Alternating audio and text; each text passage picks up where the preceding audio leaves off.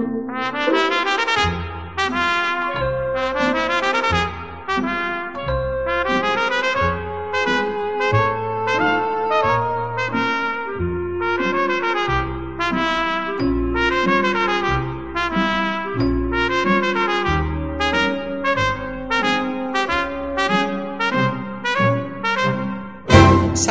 من حامد صرافی زاده هستم و خوشحالم که شما پادکست ابدیت و یک روز رو برای شنیدن انتخاب کردید. همونطوری که در جریان هستید، سی و هفتمین دوره جشنواره فیلم فجر در تاریخ ده بهمن شروع شده و بعد از دوازده روز، یعنی در بیست و دو بهمن هزار و سیصد و نود و هفت به پایان خواهد رسید. ما بالاخره در پادکست ابدیت و یک روز فرصتی پیدا کردیم تا همچون دو سال گذشته برای شما گزارش هایی رو از فیلم های به نمایش در اومده در این جشنواره داشته باشیم. مهمان های این برنامه ما آقایان پویان عسگری، سردبیر مجله اینترنتی هفت فاز، و آرش خوشخو، سردبیر روزنامه هفت صبح هستند که از شما دعوت میکنم در ادامه شنونده نظرات این دو بزرگوار درباره برخی از فیلم‌های به نمایش در اومده در این دوره جشنواره باشید. پویان جان، خسته نباشی و امروز روز چهارم جشنواره میشه تو سینمای مطبوعات. حالا امروز صبح مطبوعات و مردمی همشون چون آه. از دهم بهمن شروع شدن، امروز روز چهارم میشه. درسته، پس همه با هم دیگه امسال شروع شدیم و اینا. بله بله. خب ببین، من قبل از اینکه همه بخوام ببینم فیلم‌ها امسال چطور بود و تو هم که یه سری چیزای دیدی که بقیه ندیدن، حالا بقیه یعنی هنوز نمایش مطبوعاتی نداشتن و خب حالا احتمالاً نمایش بله. مرد الان که دیگه پخشه دیگه، نمایش‌های مردمی با نمایش‌های مطبوعاتی دیگه یکسان است. حالا همین یعنی در حقیقت الان همه دارن چیزهایی رو میبینن که بقیه ندیدن. حالا به یه بله بله تجربه چیزهایی هستن که حداقل بقیه نیستن. رندومه دیگه پخش فیلم ها و درسته. و هر کسی برنامه سلیقش میره اون فیلمی که دوست داره تماشا میکنه. آقا یه سوال خیلی عمده و دغدغه اصلی این روزها و توی صحبت‌های همه که داره میاد، من میخوام اینو تو از منظر خودت بگی. بله. به نظر شما فیلم‌های امسال یا کلاً این یکی دو ساله اخیر تحت تأثیر ده. چیزی به اسم پول کثیف بوده یا نه؟ اینو میتونی یه خود، یعنی اگه دغدغت هست، اگه بهش فکر میکنی، اگه احساس کنی این تأثیر گذاشته تو فیلم‌های امسال یا اصلا کلا تو سینما ایران در سالهای پیش رو یا یه خورده قبل‌تر، اینو یه خورده برای ما بشکاف ببینیم آقا این قصه پولای کثیف به نظرت چیکار داره سینما ایران؟ ببینید، به هر حال این بحث جدیه، یعنی بحث مرتبط با سایر اتفاقاتی که داره در جامعه ایران میفته. من فکر میکنم بهتر از هر کسی، یعنی فارغ از حالا این فضاهای ژورنالیستی و خبرنگاری که عموما یک جور انگار بهانه برای جلب محبوبیت از سوی اون آدم‌ها، نه واقعا نگرانی برای حل اون ماجرا. ولی میخوام اینو بگم که خود این ماجرا یک قبلی داره، یعنی اگه بخوایم جدی صحبت بکنیم و به صورت جدی به نظرم جامعه شناس ها و اونهایی که مسلط به مباحثی مثل اقتصاد سیاسی هستن بهتر از هر کسی میتونن درباره این چیزها صحبت بکنن. بخاطر اینکه هم از اواخر دهه هشتاد اولا یک نظم مالی در جامعه ایران پیامد یک نظم سیاسی از بین رفته یا به هم خورده. این بحث پول های کثیف که حالا وارد الان قسمت سینماش داریم صحبت میکنیم، وارد خیلی جاهای دیگه هم ممکنه شده باشه که ما خبر نداریم یا چون تمرکزمون اونجا نیست متوجه نشدیم. خیلی این پیامد اونه، یعنی این اتفاق در چند سال اخیر افتاده، در این یکی دو سال بعد از حالا همه ماجراهای برجام و همه اون نظم مالی که دوباره به هم خورده، حالا به دلایل مختلف این تشدید شده.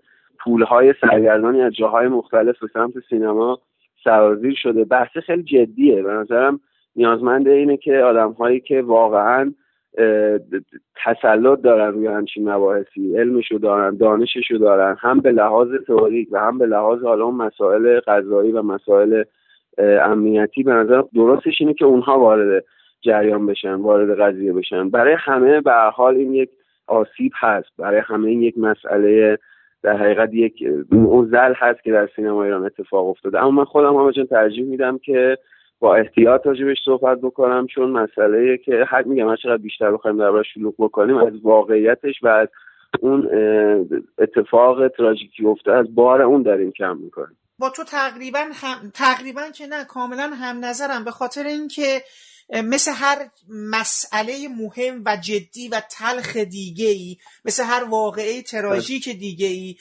این ماجرا از آسمون نیفتاده، یه قبل داره، دقیقا. یه بعد داره، یه سری آدمی دارن که این وسط حالا چه میدم آمدانه رفتار کردن، غیر آمدانه رفتار هم. کردن، ساده لوحانه، ساده اندیشانه، نمیدونم سیاسانه، انقدر آدمای مختلفی درگیرش هستن و شما هم درست میگی این مسئله مثل بقیه مسائل دیگه ایران مرتبط با یک سری رفتارهای اقتصادی سیاسی، یعنی تبعات یه سری رفتارهای اقتصادی سیاسی به علاوه تغییرات نگاه فرهنگی آدما، خواستشون و و و واقعیتش این هستش که بله مسئله بسیار جدی و تلخیه، ولی باید درست نگاه بهش کرد، نه نه یه برخورد ژورنالیستیه.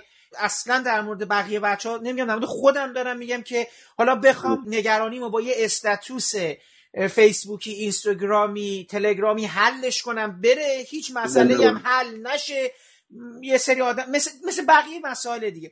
ولی خب حالا بس دقیقاً، یعنی تجربیات ما در سال‌های اخیر همونجا نشون داده که همین بوده، یعنی در عموم مواقع به قول شما اشاره هم به فرد خاصی نیست، ما به صورت کلی داریم صحبت می‌کنیم. منتهی مراتب اون اختشاشی که در اون فضای اقتصادی، در اون فضای سیاسی، میگم اون نظم مالی که به هم خورده، اون اختشاش خودشو در واکنش و در برخورد با اونم نشون میده. یعنی بیشتر از اینکه واجد یک جدیتی باشه برای بررسی حالا قضایی ماجرا، بررسی جدی ماجرا، بیشتر یه جور واکنش ژورنالیستی و زرده که ما ممکن به واسطش برای خودمون کسب محبوبیت و کسب احترام میکنیم که این کمکی نمیکنه، فقط جو و شلوغ میکنه، فقط اتفاقا نظر کاشی امن رسانه‌ای به وجود میاره برای آدم‌هایی که تقصیرکارن و باید به صورت جدی پاسخگوی کاری که انجام دادن باشن. این جو جشنواره امسال رو چگونه میبینی؟ بذار من بگم از دورنما به عنوان آدمی که بیرون بودم و خب صحبتم کردم با آقای دولکو به عنوان یکی از اعضای هیئت انتخاب، من یه حسی از تنوع داشتم یا سرک کشیدن فیلمسازها به یه عرصه هایی که به هر حال نه که بگم کمتر بهشون پرداخته شده بوده، بخواد به دلیل تکرار مضامین اجتماعی به صور مختلف تو فیلم‌های ما در سال‌های گذشته، من شخصا از این تنوع موضوعی یا تنوع فضا استقبال میکردم. ولی خب حالا دوباره من تو این دو سه روز اول که دارم میخونم همین باز هم یادداشت‌های نظرهای سریع و به قول معروف فلش ریویو هایی که خیلی از افراد الان توی فیسبوک و دوباره اینستاگرام و تلگرام و اینا می نویسن که پرم شده و همه جا، احساس کردم که همه چی روی سطح دو ستاره ای یا در حقیقت نصفه داره حرکت میکنه، بعضن یه خورده میپره بالا و اینا. حالا غیر از مطلبی که تو در مورد طلا شهبازی نوشته بودی و اینا که خیلی ستوده بودی، حالا خودت به ما یه چیزی بگو ببینم الان وضعیت امسال رو با توجه به این چیزایی که تو الان دیدی چگونه حس میکنی، چگونه ارزیابی میکنی؟ فکر میکنم جشنواره امسال نسبت به حالا سال پیش و سال پیشترش جشنواره به حال قابل بحث‌تری باشه، تعداد فیلم‌های بحث برانگیز توش بیشتر از دو سال گذشته باشه. اما سینما ایران هم خب یک در حقیقت بخشی از جامعه ایران، یعنی یک بخشیه که جامعه ایران، اعمال و رفتار و اتفاقات جامعه ایران داره بازتاب میده. این تکثره یا این نگاه‌های متکثر به نظر من خودش بازتابی از اون اتفاقاتی که الان داره در جامعه ایران میفته. خیلی روندها مشخص نیست، اما آدم‌ها سعی میکنن حالا روحیات و اون سلیقه‌های اولیه‌ای که دارن رو در قالب فیلم‌ها بروز بدن. اما بیشتر از هر چیزی به نظر من سینما ایران مثل خود جامعه ایران دچار یک رودرواسیه، یعنی هم میخواد یه سری چیزها رو بگه یا بهش برسه، هم به دلایل محدودیت‌های درونی و سانسور درونی نمیتونه بهش دسترسی پیدا کنه و هم به دلیل سانسور دولتی و سانسور حکومتی که اجازه پیشروی به یه سری فضاها یا رد شدن از یه سری خط قرمزها رو نمیده. به نظر من ما در آستانه ایم حامد، یعنی هم حالا جامعه ایران هم باید طبیعتاً جامعه شناسان نظر بدن، تخصص من نیست، اما در سینما ایران منظرم در آستانه یک تغییر و تحولاتی، حالا تغییر و تحولات میتونه خودش در تغییر روند پروانه ساخت، شکل تولید فیلم، ارتباطی که تهیه کننده با سینما دار به جای حالا اون ماجراهای شورای صنفی نمایش رو پیدا میکنه و همه اینها. یعنی به نظر این اتفاق به زودی حالا تا چند سال آینده خواهد افتاد. اما فیلم های ایرانی هم درسته که متنوع شدن، درسته که به لحاظ پلاستیک، به لحاظ اون ظاهرشون واجد رنگ و رو و شکل ها و ریخت جدیدی شدن، به فضا خود سر میکنن فضای تازه سرگرم بشه، اما اون درونه، اون مغزه، اون درامه، اون استاتیک پرورده نیست. یعنی هنوز خیلی کار داره تا فیلمسازها تو اون فضای جدیدی که وارد شدن بتونن به یک در حقیقت زیبایی شناسی منحصرفرد یا زیبایی شناسی خاص درخور مورد نیاز اون قصه برسن. به صورت کلی باز ما یعنی پیش‌بینی می‌کنیم با توجه به چیزهایی که اینا، به صورت کلی ما باز با یک برآیند متوسط متوسط نه به رو به بالا، به نظر متوسط رو به پایین مواجه هستیم، به خاطر اینکه جشنواره فیلم فجر چند سالی هم هست که تصمیمش رو گرفته فقط ویترین سینما جهان اصلی ایران باشه، در حالی که به نظر من فیلم‌های هیجان انگیز و جالب این گوشه کنارا داره ساخته میشه که میگم فارغ از همه این جریان‌های پخش و پروانه ساخت و تولید و اینا که ایده های بیانگر ویژه‌ای دارن، قطعا قابل بحث‌تر از نیمی از این فیلم‌های هستن که دارن توی جشنواره نمایش داده میشن. با توجه به این دقیقت فیلم‌ها و برآیندی که هست، مطمئن می‌کنم همون زیر متوسط متوسط رو به پایین جمع‌بندی نهایی باشه، اما به هر حال مجموعه فیلم‌ها یا تنوعی که وجود داره باعث میشه که نسبت به دو سه سال پیش، حالا سال نود و چهار اگه استثنا بدونیم چون سال ویژه‌ای بود توی این چند سال، نسبت به دو سه سال پیش سال قابل بحث‌تری باشه، فیلم‌ها فیلم‌های بحث‌انگیزتری باشه. چند تا از فیلم‌ها که برات جالب شدن و دوست داری حالا به دلایل موفقیتشون یا شکستشون صحبت کنی رو با هم بریم جلو. نمیدونم میخوای از همون طلای شهبازی شروع کنیم؟ به خاطر اینکه من حالا جالبه ده. من مالاریا ببین من اصلا شما خیلی تو ت... تو اصلا کلا شهبازی رو همشو دوست داری، یعنی از حتی دیگه مثلا آره دربند و این مالاریا و اینا رو هم بیش... باهاش همچین خیلی زاویه ند باها زاویه نداری، خیلی همراه دیگه سه سه چهار ستاره هست براتون. خب حالا بگو طلا چگونه شده در مقایسه با آثار قبلی خود کارگردان؟ پرویز شهبازی از عیار چهارده داره سعی میکنه که وارد فضاهای تازه‌ای در سینما ایران بشه، هم به لحاظ اون ذوق داستانگوییش که منحصر به فرده برای خودشه، تنها فیلمساز سینما ایرانه که مشرف به تمهیدها و ایده‌های هیچکاکی، تنها فیلمساز سینما ایرانه که ذوق ویژه‌ای در داستانگویی داره. به نظر من از بعد عیار چهارده سعی کرده ذوق آزمایی تازه‌ای بکنه و طبیعتا از بعد اون خب فیلم ها دوچار به نظرم سوء تفاهمات جدی بودن. حالا هر کدوم مشخصا موردی میتونیم دربارهشون صحبت بکنیم، اما درباره طلا بعد اینو بگم که تکمله اون فیلم هاست، یعنی با همه اون مایه ها، با همه اون تم ها، با همه اون ایده‌های زیبایی شناسی فیلم های قبلی داره کار میکنه، با ایجاز بیشتر، با در حقیقت تلفیق بیشتری با اون سنت فیلم خیابانی اجتماعی ایرانی که حالا دربند هم اینو داشت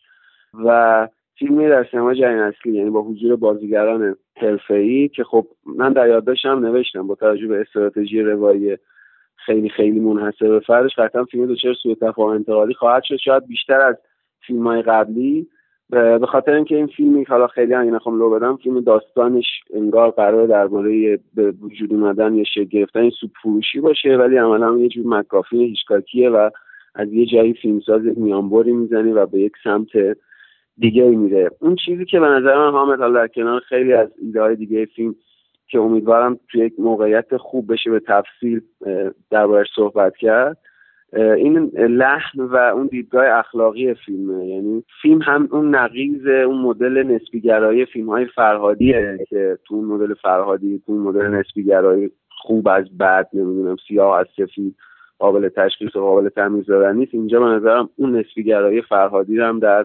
تنیده شدن مفاهیم مثل حرص و عشق و خیر و شر پشت سر میذاره و هم از اون مهمتر یه جور واکنش میشه، یه جور حمله میشه نسبت به این ایده نفرت انگیز در فیلم‌های چند سال اخیر سینمای ایران که کودک‌ها رو می‌کشتن و بچه‌ها رو می‌کشن که تعدادشون هم زیاده، یعنی حالا از خود جدای نادر از سیمی شروع میشه، اونجا یک جنین و یک نوزادی که در شکم هست در رحم هست کشته میشه، تا فیلم‌های سال‌های اخیر مثل ملبورن و زرد و بدون تاریخ بدون امضا و اینا. و این فیلم حمله میکنه به اونها و اتفاقا یک کودک رو نجات میده. ایده‌های خیلی قابل بحثی داره، در این حال خیلی میگم موجز هشتاد خورده دقیقه است. اون الگوی شاداور بی مووی‌های آمریکایی هم هست و خیلی فیلم جالبیه، خیلی در ادامه اون تلاش شهبازی برای رسیدن به یک تعادلی بین اون روحیه واقع‌گرای سینمای ایران، یعنی اون رئالیسم ایرانی، و اون توجه به داستانگویی و توجه به فیکشن، مثلا از شکل اون شکلی که از حال سینمای هیچکاک سینما آمریکا به خاطر میاریم، این به نظرم میتونه یک اوجی باشه برای شهبازی. من خانم آبیار رو دیدم، شبی که ماه کامل شد. چطور شده؟ خوب خوب به نظرم خیلی فیلم بدیه، همه چیزه خیلی غیر قابل انتظار هم بود، به خاطر اینکه دو فیلم قبلی نرگس آبیار، شیار صد و چهل و سه و نفس، به نظرم فیلم‌های خیلی قابل بحثی بودن. حالا نفس بیشتر هم راجبش صحبت شد، با دیدگاه‌ها و سلیقه‌های مختلف راجبش صحبت شد. شبی که ماه کامل شد، خب می‌دونیم داستان عبدالمالک ریگیه. عبدالمالک ریگی از یه جایی داستان میاد، داستان عبدالحمید برادرشه و زنی که میگیره با بازی، یعنی زنی که خارج از اون سیستان در تهران میگیره با بازی الناز شاکردوست. خیلی شبیه چیز آمد، خیلی شبیه بدون دخترم هرگزه. یعنی اگه بخوام یک تعریفی ازش ارائه بدم، اون فیلم اسم کارگردانش خاطرم نیست، اسم کارگردان فیلم بدون دخترم هرگز چی بود، برای ماجراهای بتی محمودی، اون پزشک محمودی و همه داستان اینا، اینم یه جور بدون دخترم هرگز با طعم سیستان و تحت لیسانس اون ایده های در حقیقت رسمیه، یعنی اون طرز تلقی که دیدگاه رسمی نسبت به ماجراهای قومیتی، اختلافات مذهبی و همه اون قائله های و همه اون ماجراهای سیاسی در سیستان داره.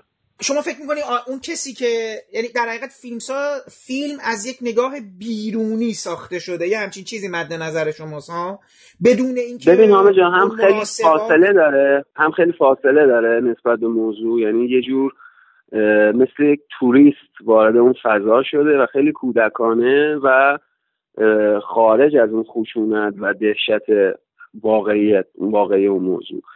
و همین که یه مسئله هست، یعنی دو فیلم قبلی نرگس آبیار، نفس، خب یک جور ساختار مدرن داشت، مثلا پرسه بود با یه سری خورده پیرنگ در عرض قصه ما داشتیم حرکت میکردیم، مناسبات قصه گوییش علت و معلولی نبود، یعنی یک روایت خطی کلاسیک نداشت. شیار صد و چهل و سه هم فیلمی بود که داستانش باز به یک شکل پراکنده‌ای در فلاشبک های زمانی متفاوت اتفاق می‌افتاد که حالا اون زمان حالی که مصاحبه گروه فیلمسازی بود با اون گروه تجسس، قرار بود شیرازه‌ای باشه که اینها رو به هم دیگه بچسبونه.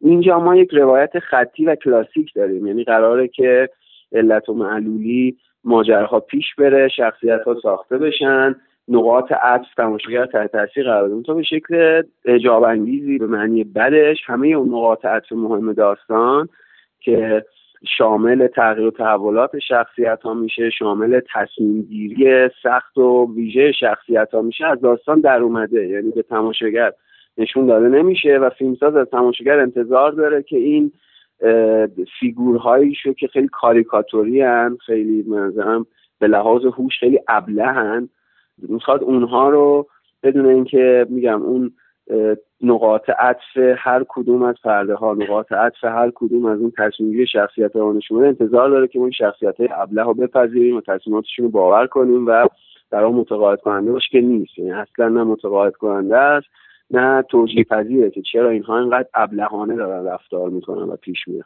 ببین آقا جان، تختی اون بخش اولش با حالا مثلا یه حداقل دقتی که صرف ساخت سینماش ها شده یک چیزی داره، یک حالا مثلا نمه حضور سینمایی احساس میشه، اما از یه جایی بعد شبیه اسپیناف معمای شاهه، یعنی یادآور این مثلا سریال های کیمیا و معمای شاه و این سریال های تلویزیونیه در درآوردن فیگورهای تاریخی یا در برگشت به یک موقعیت و نگاه به یک ماجرای تاریخی و یعنی یک منظورم یک نگاه خیلی خیلی ابژکتیو، دانای کل، بدون قضاوت شخصی، اصلا بدون مواجهه شخصی که پیامدش قضاوتی در کار باشه. بنظرم خیلی فیلم بدیه و البته خب این از بهرام توکلی چیز عجیبی نیست. بنظرم بهرام توکلی خودش اساسا فیلمساز متوسط رو پایینیه که بی دلیل، حالا به دلایل مختلف، جدی گرفته شده. شاید مهمترین سوء تفاهم انتقادی سینما ایران در سالهای اخیر باشه بهرام توکلی، ولی رنگه ابوقرعی و تختی نشون دهنده اینه که بهرام توکلی حتی از اون شکل مثلا فیلمسازی که ممکن بود توی چند تا ایما، چند تا تصویر، چند تا موقعیت جالب در بیارم، فاصله گرفته، تبدیل به یک فیلمسازی شده که با پول کلان قراره یک فیلم‌های، اجازه بده بگم تو گیومه، فیلم‌های خیلی خیلی سفارشی به مخاطبش تحویل بده. اصلا چیز نیست، اصلا پربیراه نیست، اصلا غیر قابل انتظار نیست. چرا تختی اینقدر از طرف یک طیفی از مخاطب مورد توجه قرار گرفته، یک طیف سیاسی انقدر داره به تختی توجه میکنه؟ به خاطر اینکه یک روایت خشک، یک روایت تخت، یک روایت ایدئولوژی زده و یک روایت مضحک. به خاطر اینکه تختی توی این فیلم یک اکشن فیگوره، یه آدم آهنیه، یه نمیدونم، نه حضور انسانی داره نه حس انسانی داره و مثل یک ببو گلابی میمونه که هی همه میان ازش پول میگیرن و این در پیامد اینکه دیگه پول نداره، بقیه بوده زندگی زناشوییش مثلا زندگی زناشویی مساعدی نیست، خودشو میکشه. واقعا خیلی کودکانه، کاریکاتوری و موسیقی. خب حالا رد خون چطور بوده؟ شما دیدی فیلمو؟ من رد خون رو دیدم آمه، ولی با توجه به حواشی که پیرامونش وجود داره اگه اجازه بدید توی یک فرصت بهتری من خودم رو جوری صحبت کنم. یعنی چی که حواشی وجود ال... ال... مگه ح... مگه اصلا حواشی وجود داره الان دوباره؟ آره دیگه آمد وجود داره. یعنی ببین مثلا مقایسه همین فیلم ها با هم جالبه. ببین بهرام توکلی دو فیلمش فیلم ها ساخته مؤسسه اوجن، اینا فیلم هایی که دارن طیف راست حاکمیت و پوشش میدن، سریقه انتقادی طیف راست حاکمیت رو کاور میکنن. اما بهرام توکلی برچسبی که روش هست یک فیلمساز مثلا هنریه با ایده های آرت‌هاست. ولی حسین مهدویان، حالا به خصوص اتفاقاتی که سر لاتاری افتاده، افکار عمومی، یعنی بخشی از افکار عمومی و بخشی از جریان انتقادی، نگاهی که بهش داره یک نگاه به نظرم غیر واقعیه، یک نگاه سیاست زده، یک نگاه با وجود اینکه شما میدونی من فیلم لاتاری دوست ندارم، راجبش هم نوشتم، ولی فکر میکنم فضای انتقادی فضای خیلی پرحاشیه، فضای تدقیقا فضای طبیعی نیست پیرامونه فیلم های مهدوی، هم مشخصا رد خون. در نتیجه فکر میکنم که توی فضای آرومتر و خلوتتر اگه راجبش صحبت بشه بهتر. یعنی شما فکر میکنی هنوز یعنی شروع شده این چیزا، هنوز فیلم اکران چیز نشده؟ فکر میکنی که جب... بله حامد، به خاطر اینکه ببین حامد، فیلم خیلی فیلم پرحاشیه خواهد بود. فیلم راجب سال شصت و هفت، راجب عملیات مرصاد، همه اون واکنش‌های سیاسی که سر فیلم قبلی وجود داشت اینجا چندین و چند برابر خواهد شد، همه اون ماجراها پیچیده‌تر خواهد شد، کما اینکه شخصیت‌های خود فیلم و نسبتشون با حکومت و نسبتشون با همدیگه هم پیچیده‌تر شده توی فیلم. خب اتفاقا این که خوبه دیگه. ببین اتفاقا من شنیدم، حالا مثلا من شنیدم بگم من شنیدم که خب حالا ببین مثلا کلا مهدویان اصلا دوست ندارم، یعنی اصلا این سه تا فیلم لاتاری رو، حالا اینو علنا گفته بودم، یعنی جایی که من میگم که فیلم رو اصلا یک پیشبینی میبینم، یعنی لاتاری در زمان خودش بی ارتباط با مسئله ناموس و اینان صحبت ها، فیلم اصلا داره یه چیز دیگه ای میگه. و من برای همین پارسال که بله. فیلم ها رو داشتم میدیدم، امسال اتفاقا کنار هم دیدم فیلم به وقت شام رو و لاتاری رو، من داشتم تو ذهنم وقتی لاتاری رو میدیدم احساس کردم که حاتمیکیا یه آدمی خیلی رومانتیکه، یعنی اصلا داشتم آژانس شیشه‌ای و بحث‌های سلحشور و حاجی حاج کاظم و اینا رو بحث کردن و و بس مدل حرف زدنشون اینا رو در مقایسه با مدلی که مرتضی و موسی که با هم دیگه بحث میکنن دیدم اصلا اون خیلی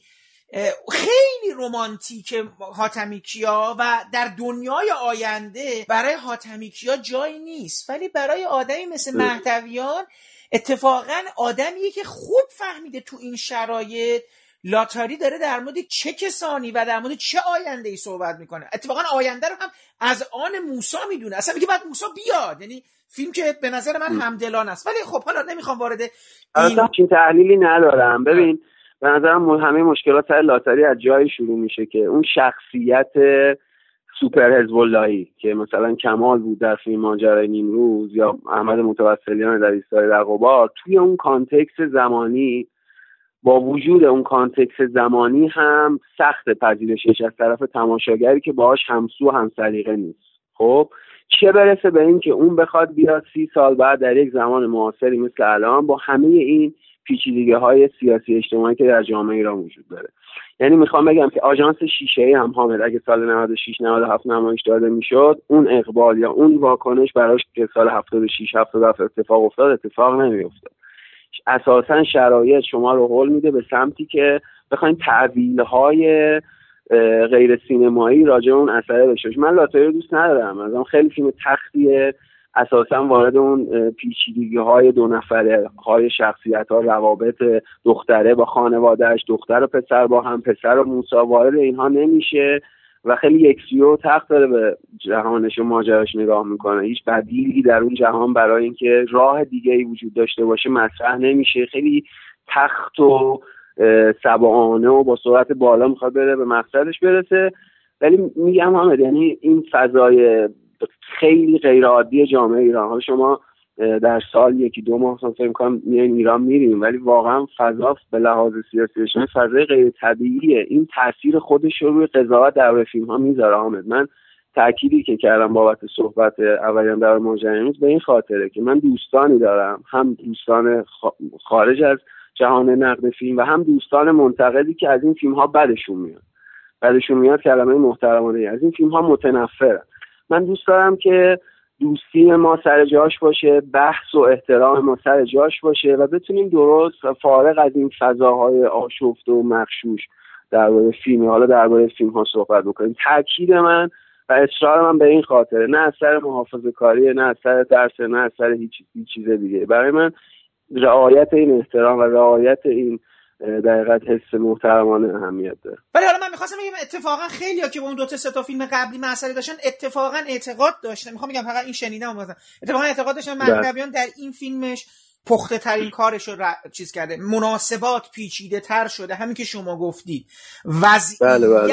پیچیده تر شده و به تبع فیلم هم فیلم قابل بحث تری است، چون فیلم‌های قبلی خانششون یا خانش نه. دست فیلمساز یا هر چی در هر لولی راحت تر بوده، ولی این یه نه. فیلم به علت مو... ترسیم یک موقعیت ویج... پیچیده که من امیدوارم از پسش موفق بر اومده باشه و منتظرم و میدونم که حدس میدنم فیلم تلاطمی هم خواهد بود، باید صبر کرد و دید. شما فیلم آقای روستایی رو دیدید؟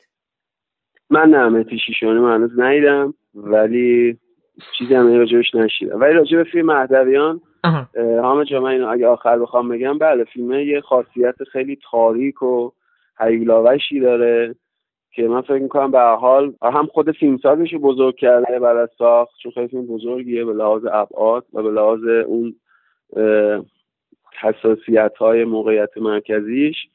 حداقل امیدوارم که بحثا راجبش سینمایی تر باشه، کمتر به حواشی پرداخته بشه.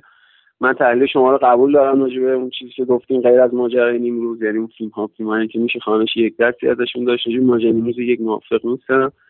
ولی پارسالم اگه حامد یاد باشه ما تو پادکست صحبت کردیم، اظهار آرزو کردم و امیدواری کردم که بشه توی فضای سالم، توی فضای طبیعی ما در کنار حالا دوست یا دوستانی که به این فیلم ها علاقه ندارن یا مخالفن بشیم، از منظر انتقادی صحبت بکنیم. من یادم یه بار سر فیلم اول شما این کارو می‌خواستین بکنیم. حالا امیدوارم که بعد از نمایش ماجرای نیمروز رد خون این اتفاق بیفته، بتونیم سینمایی راجع به این فیلم سینمایی که حالا وارد این کارو خواهم کرد. ولی خب ببین قبولم داری که خود فیلمساز و هوا، یعنی اصلا تو اون شرایط اون گفتگوی تلویزیونی، اون بچ اتفاقای دیگه‌ای که داره میفته و اصلا ما اشتباه بود. آره. ببین اشاره به فردوسی، اصلا تایید اشاره به فاشی، ببین تایید همین من میگم حامد. یعنی من ببین خیلی نمیخوام وارد مصادیق بشم، ولی میخوام بگم جوی که در جامعه وجود داره اینه که یک دست میگه این فیلمو تهیه کنندهش اخه، ولی این اون فیلم اوج، اون تهیه کننده بهبهه، در حالی که به لحاظ ماهیت واقعا تفاوتی ندارن اینا حامد با هم. اسمی از اون تهیه کننده نمیبرن، ولی واقعا به لحاظ ماهیت اینا تفاوتی حداقل از به نظر من به لحاظ نسبت و نزدیکیشون با اون حاکمیت، با اون هسته مرکزی و قانون قدرت ندارن واقعا. نمیخوام تبرئه کنم، دارم میگم اینها. آره نه اون که میفهمم دقیقاً داری چی میگی.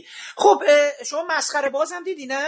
مسخره باز من ندیدم. من دیگه فیلم هایی که دیدم حامد فیلم رسول صدرعاملی بود و سرخپوست. سرخپوست هم من دیدم. خب سرخپوست چطور بود؟ دیدم اونم دوست نداشتی گویا، با اینکه اونم یه فضای جای من... جدیدی رو داره تجربه میکنه به لحاظ بیرونی. درسته؟ بله سرخپوست اول اشاره بکنیم. ببین خود این فضای جدید هم به خودی خود به نظر من صرفا امتیاز نیست سینمای ایران، یعنی چون سینمای ایران مثلا همش فیلم ها اجتماعی ان، یعنی تحت اون سنت مثلا فیلم اجتماعی ان یا ملودراما، یا ملودراما اشک‌انگیز، ملودراما روشنفکر، اگه واقعا فیلم خارجی فضا بشه به خودی خود امتیاز نیست، به خاطر اینکه خیلی از فیلم هایی که تو این سالا ساخته شدن نون صرفا همین اگزوتیک بودنشون خوردن، مثل اجدا وارد میشه، در حالی که به نظر من فیلم های متوسطی بودن کاملا به لحاظ توجیه اون منطق زیبایی شناسیش. اما راجب سرخپوست حداقل اون ظاهرش، یعنی کاری که برای اون قسمت فنیش اتفاق افتاده، یعنی طراحی صحنه فوق العاده داره، کار محسن نصراللهی چشمگیره، کار سومن بهمنش در مقام فیلمبردار چشمگیره، ولی باز همون مشکل هست. موسیقی فیلم هم به هر حال موسیقی شیرینی جالبیه، ولی باز همون مشکل این فیلم هایی که میخوان به صرف اگزوتیک بودن جلب احترام جلب توجه کردن داره، یعنی منطق دراماتیک خیلی سوسی داره، پیامدش شخصیتی که داره، حالا قصه‌مون نمیخوایم رو بدیم، شخصیتی که داره توی اون داستان در مواجهه با یک اتفاقی که براش افتاده اونو مثلا توی یک دوراهی اخلاقی قرار میده و بعد آخر سر بدون اینکه اون شخصیت و ایده هاش و انگیزه هاش و امکانات و محدودیت های اون دوگانه برای اون شخصیت و برای ما ساخته باشه، در نهایت شخصیت و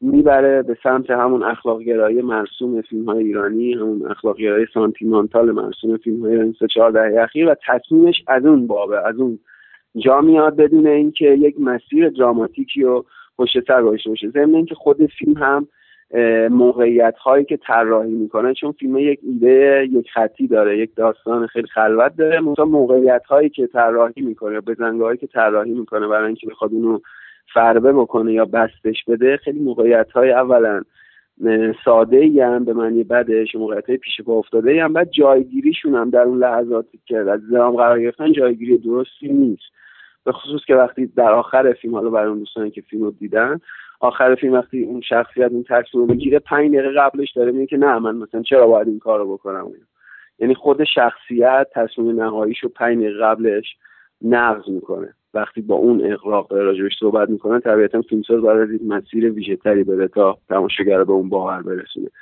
نوید محمدزاده هم داره منظورم سعی میکنه خیلی جا متفاوت باشه، اما خب راکورد بازیش جایی از دست میره، اون کلیشه هایی که تو میمیک و لبش هست یه جایی خیلی بد بیرون میزنه و باعث میشه که بازیش چند دست بشه. و گفتی که یه فیلم دیگه هم دیدی، اونم بگو، ما زیاد دیگه وقت فیلم صدرعاملی. آها اون چطور شده؟ دومه دیره چجوریه؟ ببین خب همه اینا هست، یعنی رسول صدرعاملی فیلمسازیه که با من ترانه پانزده سال دارم سعی کردی بازگشتی داشته باشه به سینما ایران، یاد باشه دیگه، چون حالا مثلا تا قبل از دختری با کفشای کتانی چند سالی نبود، یک فاصله افتاد در از اون ملودرام‌های پر اغراق اغراق شده و پرشور دهه شصتیش. این هم همینه، این توی فاصله که این سالها افتاده بود با این فیلم، با جمع‌آوری عوامل حرفه‌ای سینما ایران، یعنی پرویز شهبازی فیلمنامه‌نویس، سومن بهمنش فیلمبردار، کریستوف رضایی آهنگساز، مصطفی خرقه‌پوش تدوینگر، سعی کرده بهترین‌های هر حرفه رو جمع بکنه و یه فیلم دقیقاً امروزی بسازه، یعنی از ایده‌های اونها یا از بروز بودن اونها استفاده بکنه برای اینکه کهنه بودن زیبایی شناسی خودش رو بپوشونه.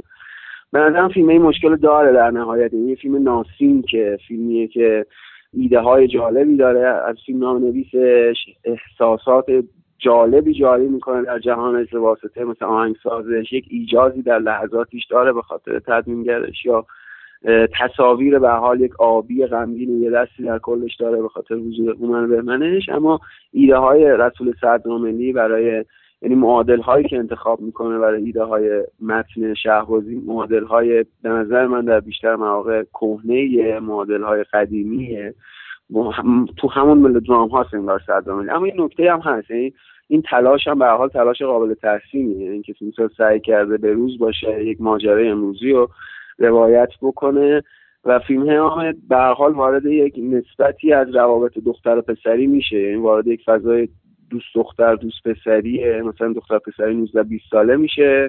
سری ایده‌هاش جالبه، یه سری ایده‌هاش حتی تو خود متن شهبازی هم به نظر من کهنه است و سعی میکنه با حوصله و به تدریج به یک موقعیت اخلاقی سوء تفاهم برانگیز برسه که میرسه، یعنی در نیمه فیلم یه موقعیت ویژه اخلاقی برای تماشاگر میسازه اما خیلی محافظه‌کارانه.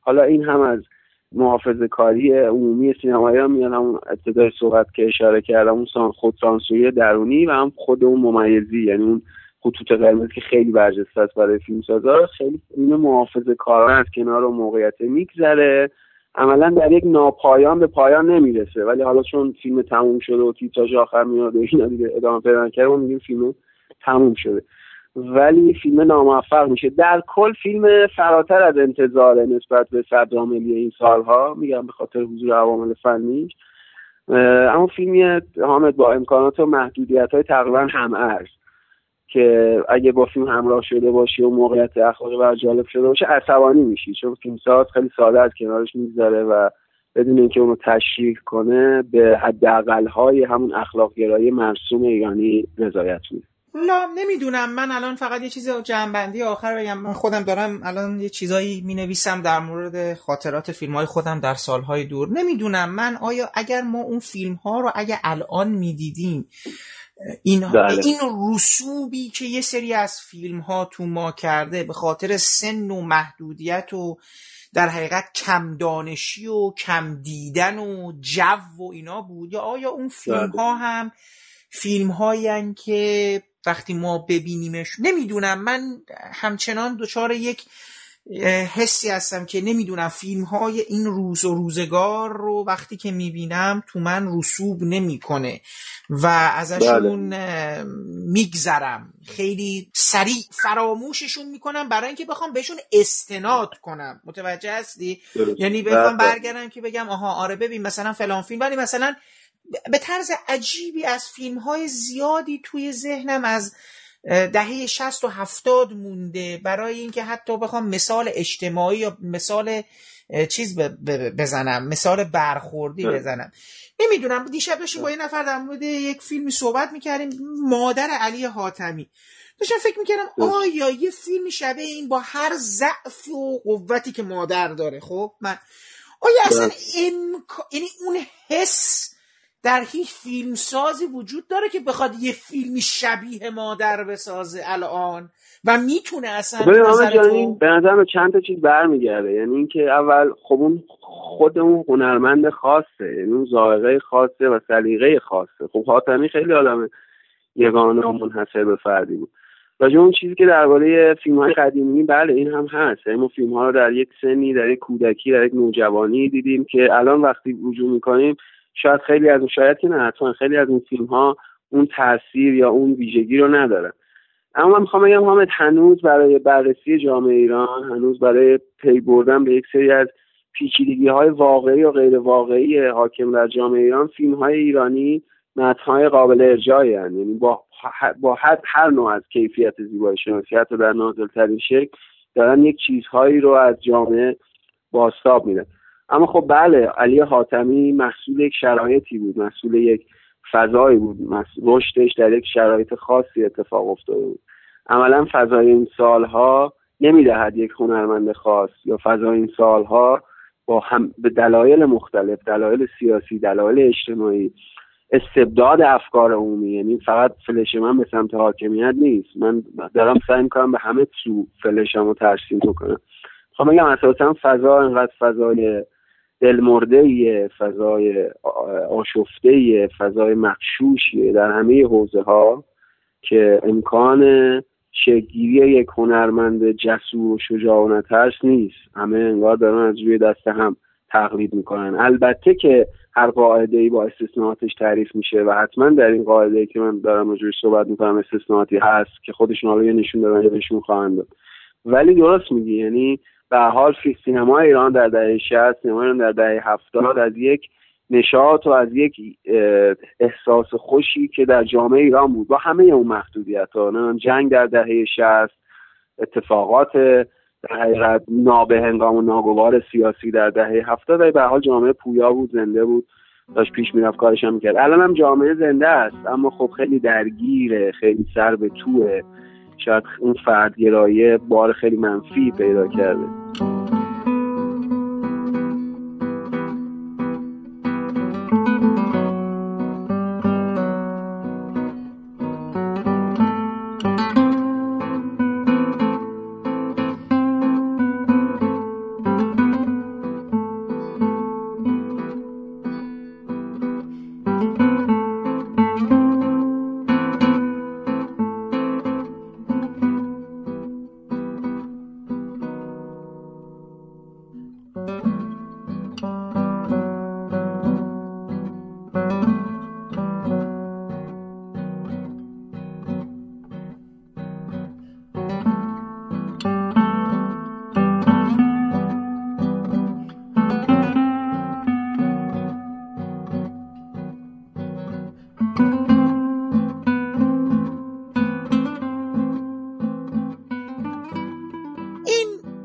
مسئله‌ای که الان مثل یک بختک روی سینمای ایران افتاده در بحث‌ها و نظرها و حالا پیشنهادها و انتقادها و اینا، این مسئله پولهای کثیف و نمیدونم بی منبع و با منابع نامشخص و اینا، میدونم تعداد فیلم‌های زیادی که دیدین اونقدر نبوده، ولی به عنوان کسی که در جریان کوران خبرها هم هستید، احساس میکنید چقدر تأثیر خودشو تو سینمای ایران به لحاظ دستمزدها، کیفیت کار، نوع نگاه اینها گذاشته؟ شما خودتون چیزی رو از این سمی که حالا میگن تزریق شده حس میکنید توی فیلم‌های امسال یا نه؟ آقای سربزایی، این به هر حال نظام بانکداری ما مقصره. ما الان با وام‌های بی‌رویه و وام‌های با رانت و وام‌های بدون وسیله روبرویم که این پولا خب همه جا رفته، یه بخشش هم وارد سینما شده و خب دستمزدها بالا رفته، چون به خاطر اینکه هزینه‌ها در واقع بودجه های فیلم‌ها رو میتونستن خیلی راحت‌تر تامین کنن. اتفاقی هم که افتاد برای سریال شهرزاد بود که به هر حال این پول‌هایی که وارد این سریال شده بود، ما قبلا میشنیدیم که رقم دستمزدهای افراد گروه خیلی بالاست، ولی به هر حال اون هفت هشت نفر کلا تو اونجا کار میکنه، مثلا رقمای بالا دریافت میکنن، یا آقای شهابستانی بوده، خانم ترانه علیوسی بوده، آقای نصیریان بوده، خواننده‌شون آقای چاوشی بوده، کل گروه. اگه بگردیم آدمایی که دستمزد خیلی سنگین میگرفتن برای اون کار، مثلا شاید بشه بیست نفر. خیلی میگم به هر حال یه پول، اون چیزی که الان این وسط ماجراش مهمه، ماجرای نظام بانکی ماست و این ماجرای پولایی که توی سینما اومده از این جهات از این جهات که پولایی در واقع مشکوک بوده، شاید مجموعاً مثلا سی چهل میلیارد تومان، پنجاه میلیارد تومان بشه که تو فضای اقتصادی فعلی ایران خیلی تأثیر گذار نیستش به لحاظ اقتصادی، فقط به لحاظ حس بیعدالتی ممکنه توی کشور رو در واقع شکل بده که اون حس بیعدالتی آره وجود داره. یعنی کسی بفهمه که فلان بازیگر برای فلان فیلم انقدر مثلا در واقع دستمزد داشته، ولی فلان مهندس برق که اینقدر کار میکنه شاید ده ها سال بعد کار کنه تا به رقم دستمزد فلان بازیگر زن برای فلان فیلم برسه.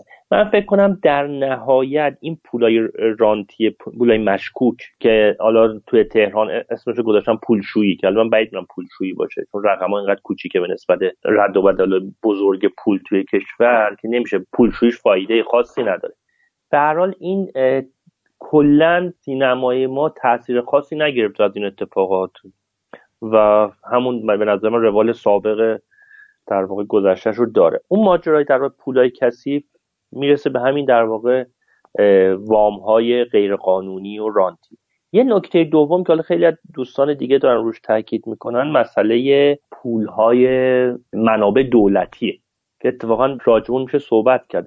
فکر کنم یک هفت هشت سالیه که یه سری مؤسسه یه سری تهیه کننده معتبر معتمد رفتن به سمت خرج کردن بهتر پولای دولتی. یعنی ما با تو این هفت هشت سال گذشته یه سری پروژه خیلی بزرگ داریم که بیشترشون هم داستانهای واقعی دارن، خیلی هزینه‌های سنگینی هم پاش شده و خوشبختانه تماشاگرم داشتن. مثلا کاری که آقای مهدویان میسازه، فیلم مثلا چه آقای حاتمیکیا، یا به وقت شام، فیلم امین امسال شبی که ماه کامل شد خانم آبیار، تنگ ابوقریب آقای توکلی، فیلم تختی آقای توکلی دیگه. از این نوع فیلم ها که بازم هستن، اگه شماره کنیم فیلم هایی هستن که با بودجه های سنگین ساخته میشن، فروش نسبتا خوبی داره. البته فروششون من بعید میدونم که در مورد بیشترشون هزینه ها رو برگردونه، ولی به لحاظ تولید محصولات ممتاز با کیفیت و در راستای منافع ملی، حالا اونطور که که نظام مد نظرشه، به نظرم کارشون رو دارن خوب انجام میدن. کلا این نوع فیلمسازی، این نوع فیلمایی که با بودجه کلان داره ساخته میشه، کم کم تو ایران داره پا میگیره و خوشبختانه نتایجش بدم نبوده. یعنی فیلمایی که داره ساخته میشه به لحاظ کیفی قابل قبولند، به لحاظ ساختار، به لحاظ فیلمنامه، به لحاظ ارتباط با, با تماشاگر حتی موفق عمل کردم. مثلا تنگی ابوقریب، بالا شاید من شخصا خوشم نیاد از فیلم، مثلا ایرادات زیادی فیلم داره، ولی بعد از مدت‌ها یه فیلم جنگی خالص تونست با تماشاگر عام ارتباط به نسبت خوبی بگیره. حداقل تو کل کشور یه پانصد ششصد هزار نفر، هفتصد هزار نفر رفتن فیلمو دیدن که به نظرم برای یه فیلم جنگی بد نیستش. بازم تعداد تماشاگرامون اونقدر که باید نیستن دیگه. اون آمار، حالا ما صحبتشو کردیم قبلا که چه دلایلی داشته با آقای دولکو، ولی ما عملا تماشاگرامون فقط نوزده درصدشون میرن سینما، بماند که ما نمیدونیم چند درصد. من آمار فروش دیویدی و اینا رو ندارم و الان هم شبکه‌های ماهواره فیلم ها رو دیگه اصلا نیومده روی چیز میذارن و مردم دیگه اصلا میگم اون نوزده درصدی که میرن سینما، که من فکر میکنم یه بخش عمدهشونم محدود میشه به تهران، نمیدونم آیا با این تعریف از تماشاگرهایی که میرن و فیلمها رو میبینن آیا ما این محصولات رو موفق ارزیابی میکنیم یا نه؟ نمیدونم نظر شما چیه. این چارچوب در واقع سیاست‌های نظام و در چارچوب ظرفیت‌هاش دارم صحبت میکنم. هنوز نکنیم ما سال نود و یک یا نود و دو، یکی همون سالا بود که ما فروش کل سینمای ایران به رقم خیلی پایین بیست و چهار میلیارد تومان رسید. یک فاجعه به تمام معنی بود که بهروز افخمی همون موقع شروع کرد که سینمای ما نابود و ورشکسته است و این حرفا، در حالی که سال قبلش سی و شش میلیارد تومان سی و هشت میلیارد تومان بود. و یه دفعه سال نود و یک یا نود، متأسفانه الان حافظم بیاری نمیکنه، فروش ما یه دفعه شد بیست و چهار میلیارد تومان، در حالی که ما همه فکر کردیم که سینمای ما تموم دیگه ورشکسته است. ولی همزمان همون دوران ما با نهضت پردیس‌های سینمایی روبرو شدیم. یعنی حدود هفت هشت تا پردیس سینمایی چند سالونه توی تهران افتتاح شد به تدریج و این افتتاح این سالن‌های سینما موجب شد که یک دفعه فروش سینما ایران به حدود دویست میلیارد تومان در سال گذشته برسه، یا در سال جاری که این رقم رو ردم می‌کنیم حتما دویست میلیارد تومان عبور خواهد کرد. یعنی می‌خوام بگم یک مقدار از این کمبود استقبال عامه مردم به سینما به خاطر زیرساختای ما. شما تو خیلی از شهرهای ایران اگر مسافرت کنید سینمایی وجود نداره، یا اگر سینمایی وجود داره سینمایی که که مثلا دلباز باشه، روشن باشه، قابل اطمینان باشه سالنش، که یه خانواده بره فیلم ببینه. من فکر کنم زیرساختا، اگر زیرساختای سالن سینما تو شهرهای مختلف اگر در واقع تکثیر بشه، همین الان فروش دویست میلیارد تومانی یا ششصد میلیارد تومانی سینمای ما به راحتی میتونه به پانصد ششصد میلیارد تومان برسه. یک نکته دیگه هم اینه که به هر حال در بعضی شهرهای مذهبی خانواده‌ها هنوز به شکل خیلی قدیمی و سنتی به سینما مشکوکن، به به فرایند فیلم دیدن و این در واقع مقاومت وجود داره. ولی در نهایت من فکر کنم ساخت یک مرکز تفریحی، مرکز تفریحی تو شهرستان‌ها خیلی کمک میکنه که این مخاطب حد اکثر هجده نوزده درصدی به رقم‌های بالاتری برسه. یعنی سال شصت و سه شصت و چهار ما پرفروش‌ترین فیلمامون توی اکران اول چهار میلیون تماشاگر داشت. مثلا فیلم عقاب‌ها سه میلیون و نهصد چهار میلیون تماشاگر، فیلم مثلا مثل کانیمانگا، فیلم مثل فیلم‌های پرفروش اون دوران، و جمعیتمون چهل میلیون نفر بوده. یعنی یک دفعه ده درصد جمعیت ایران میرفتن یک فیلمو نگاه میکردن. ما الان هشتاد میلیون نفر جمعیت داریم. یعنی ما فیلمامون با یه فیلم پرفروشمون حداقل هفت هشت میلیون تماشاگر باید داشته باشه پرفروشن فیلمو. در که پرفروشن فیلم ما، فیلم هزار پا چهل میلیارد تومان در واقع فروش داشته که اگر میانگین بلیت سیزده هزار تومان دوازده هزار تومان رو براش در نظر بگیریم، حد اکثر سه میلیون و خورده ای این فیلم رو نگاه کردن. من فکر کنم با اگر سینما اون بازسازی بشن، به مراکز تفریحی فراگیر بدل بشن، ما این سینما با همین فیلم های و این موج متفاوت فیلم ها که تو این چند سال گذشته شکل گرفت و هدایت شده، امکانش هستش که با تماشاگرای بیشتری ارتباط برقرار کنه. جشنواره امسال به نظر شما با تمام این اوصاف و این وضعیتی که داره سینمای ایران به پیش میره، خبرهای شما و دیده های شما چه حسی رو به شما انتقال میده؟ چه چیزی رو فکر میکنید ما در پیش داریم؟ یا ما داریم همون مسیر همین من همچنان نمیدونم چقدر میتونم دیگه با فیلم‌های ایرانی شگفت زده بشم، از جهت این که میدونی یعنی احساس کنم وقتی فیلم‌ها رو میبینم از اون لحظه‌ای که دیدم یه جهان من خیلی دیگه تغییر کرده. میدونید یعنی چه به لحاظ حسی چه به لحاظ فکری احساس کنم که میخوام وارد یک چالش خیلی بزرگی بشم با خود فیلم. حالا نمیدونم مثلا فیلم‌ها ظرفیت رو دارن یا نه، ولی کلا حالا شما امسالو چگونه میبینید؟ ما این شانس رو داشتیم که با دوران خوب سینماگرای نسل اول هم دوره بودیم، شما من و هم دوره خودم. ما بهترین فیلم‌های بیضایی و مرجویی و تقوایی و کیمیایی و کیارستمی رو در دهه شصت و هفتاد دیدیم. یعنی اونا هر چقدر میگیم قبل از انقلاب بهترین فیلماشون رو با اختلاف زیاد بعد از انقلاب ساختن، چون همشون تقریبا متولدین سال هزار و سیصد و هفده تا هزار و سیصد و بیست و پنج بودن و تو دهه شصت و هفتاد به مردای چهل و خورده ساله بدل شده بودن که در در قله پختگی بودن. ما این شانس رو داشتیم اون فیلمای اون اون آدما رو که تو دهه سی نو جوونی کردن، دهه چهل جوونی کردن و با خیلی از فرآیندهای فرهنگی کل دنیا، حالا نه فقط تو ایران حالا حالت خاصی برقرار بود، ولی اون زمان تو دهه پنجاه و شصت جهان هم به هر حال جوشش فرهنگی هنری خیلی شدیدی وجود داشتش. در اون آدما تو اون سالا جوونی کردن، تحصیل کردن و تو دهه شصت که میشد در واقع نوجوانی جوونی ما و هفتاد بهترین فیلماشون رو ساختن و ما خاطرهای خیلی خوشی از اون فیلم ها، از فیلمی مثل ناخدا خورشید، هامون، لیلا، کلوزاب، چه میدونم، دونده، مادر، همه فیلمای اون بزرگانی که اون دوران برای ما سینما رو ساختن و ما رو در واقع جوانی نوجوانی ما رو تحت تاثیر قرار دادن و به ما یک پدیده‌ای به نام سینمای ایران رو معرفی کردن.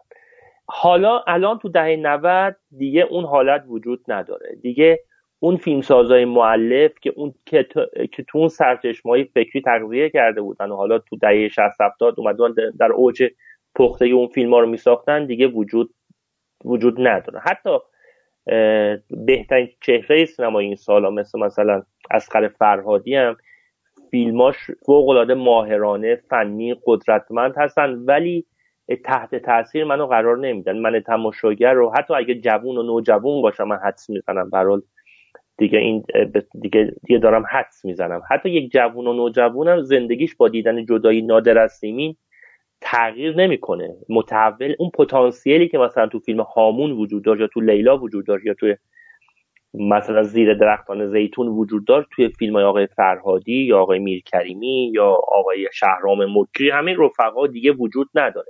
اون نسلی که ما از سینما ایران صحبت میکنیم و دیگه نوستالژی شده برامون، اون دیگه گذشت. ما با یک نسل فیلمسازای نسل چهارم روبرو هستیم. فیلمسازای بسیار باهوشی هستن، فیلمسازایی هستن که خیلی فیلم دیدن، خیلی سریال دیدن. فیلمسازایی مثل آقای مهدویان، آقای روستایی، آقای سیدی و حالا یک نسل قبلترشون مثل بهرام توکلی، حمید نعمت‌الله، مثل خانم آبیار و فیلمسازای این نسل کلا میخوان. این فیلمسازایی هستن که باهوش هستن، خوب فیلم دیدن و فیلمای خوبی هم میسازن. حالا تو, تو اینا شاید برعکس در واقع فرضیات من، برخلاف پیش فرضا، فیلمسازی که که داره نشونهای مؤلف بودن و بیشتر نشون میده از خودش و یک ذره به اون نسل‌های قبل نزدیکه، به نظرم حمید نعمت‌الله است، مثلا اصغر فرهادی که به نظرم خیلی فرهادی تکنسین خیلی بزرگ. حالا کار ندارم، به هر حال ما داریم با این فیلمسازا دیگه داریم سر میکنیم. سینما نسلش رو از دست، سینما ایران اون نسل طلاییش رو از دست داده و یک نسل پسرای طلایی در واقع الان به وجود اومدن که فیلماشون یک نوع دیگه است. یعنی میخوام بگم اگر شما انتظار دارید یک فیلم ایرانی ببینید که شما رو از درون تکون بده و اون تجربه‌های خوش سینمای دهه شصت و هفتاد و برای شما تکرار کنه، فکر نکنم این اتفاق دیگه بیفته. فیلم‌های در حال حاضر در بهترین حالت فیلم‌های خوش ساختی هستن، پر جنب و جوش هستن، ریتم خوبی دارن، شما رو در واقع غافلگیر میکنن و همه اتفاقاتی که تو فیلم‌های روز جهان هم ممکنه پیش بیاد. مثلا فیلم آقای سیدی مغزای کوچک زنگ زده فیلم خوش ساختیه، ولی فکر نکنم فیلمی باشه که شما از دیدنش احساس کنید درون متحول شدی یا تغییر خاصی تو وجود، یا فیلم آقای روستایی ابد و یک روز، یا فیلم شهرام مکری، یا فیلم امسال آقای همایون غنی‌زاده. اینا همه فیلمسازای خوبی هستن و ولی میخوام بگم دیگه انتظارمون از سینمای ایران دیگه نباید اون حالت دهه شصت هفتاد باشه. کلا یک نسل یا چند نسل، هم نسل اول و دوم که کلا رفتن که نام نسل سوم و چهارم الان دارن فیلم میسازن، کلا دیگه ما باید خودمون رو با حال و هوای جدید سینما وفق بدیم و خوب بگیریم. آقای سرا، پس حالا برامو بگین امسال این چیزایی که تا الان دیدین چگونه بودن؟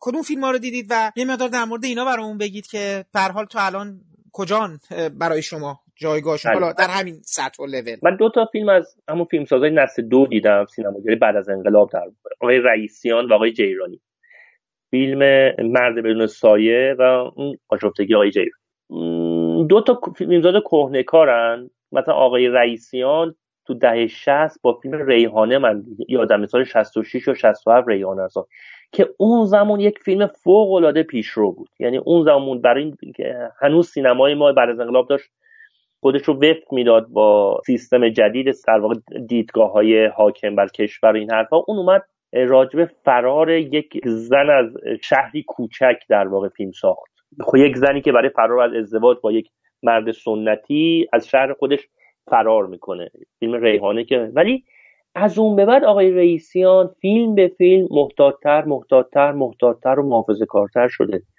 و این فیلم آخرش هم مردی بدون سایه راجع به همون مسئله خیلی در واقع مرسوم و معمول این روزاست، یه خشونت مردانه علیه زنان، بدبینی مردانه علیه زنان، تعصب مردانه، تعصب کور مردانه علیه زنان، تعصب حتی مردان تحصیل کرده روشنفکر در قبال مستقل بودن و زندگی شخصی همسرشون. فیلم خوشاب و رنگی بود. در حال یک بخشی از فیلم تو ماربلای اسپانیا فیلم برداری شده و یک ملودرام خیلی قابل پیش بینی در واقع برای تماشاگر تشکیل داده بود و خیلی انرژی کارگران صفحه لیلا حاتمی شده بود. یعنی راجب کاراکتر حاتمی، راجب فیزیک حاتمی و در واقع چهرهش خیلی به نظر من انرژی گذاشته بودن و سعی کرده بودن لیلا حاتمی رو در پوزیشن در واقع بگم مال فریبنده به برگ برنده فیلم تبدیل کنن. این بازم میگم خیلی ملودرام قابل پیش بینی بودش و روی همون کانسپت خیلی مشهور تعصب بی‌دلیل حرکت میکرد و خشونت فیزیکی که تو این سالا تو سینما ایران خیلی دید. از فیلم چهارشنبه سوریه در واقع فرهادی هستش تا فیلم‌های تا خیلی فیلم‌های دیگه که چنین ماجرایی رو داد. در مجموع فیلم مرد بدون سایه فیلم متوسط و زیر متوسط حتی بودش. فیلم آقای جیرانی در ادامه موفقیت خفگی ساخته شده. تو این فیلم بازم سعی شده با همون کلیشه های سینمای سیاه فیلم نوار بازی کنه. اینجا فیلم البته رنگیه.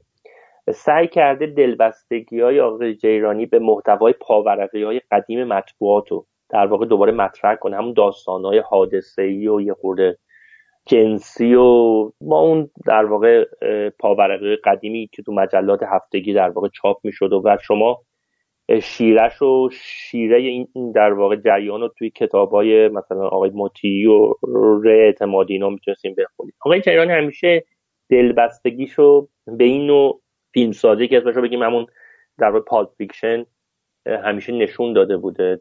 توی دهه هفتاد تو دهه هفتاد هشتاد هم با فیلمایی مثل قرمز، فیلمایی مثل شام آخر، این در واقع دلبستگی کاملا مشخص بود. توی خفگی تونسته بود یک چارچوب درست برای این این در واقع دلبستگی خودش پیدا بکنه و برای همین خفگی فیلم متفاوتی از آب در اومد. البته بازم اونجا ما همون کانسپت کلاسیک پاورقی‌ها رو بازم داریم، اینکه یک مرد یک پسر یک مرد جوون پولدار بازاری طور فکر میکنه زنش خرابه. کلمه خراب بودن رو توی فیلم میگه، میگه که مثلا من فکر میکنم که زنم خرابه و فلان مهمونی رو گرفتم که زنم رو تست کنم. ولی در حال تو اون فیلم این کار جیرانی با الگوهای فیلم نوار و سینمای سیاه و کار فرمالی که انجام داده و بازی خیلی خوب الناز شاکردوست تو اون فیلم و کاراکتر ویژه‌ای که براش ساخته بودن موجب شد که خفگی به نظر من بهترین فیلم کارنامه جیرانی بشه. ولی توی این فیلم جدیدشون آقای جیرانی خیلی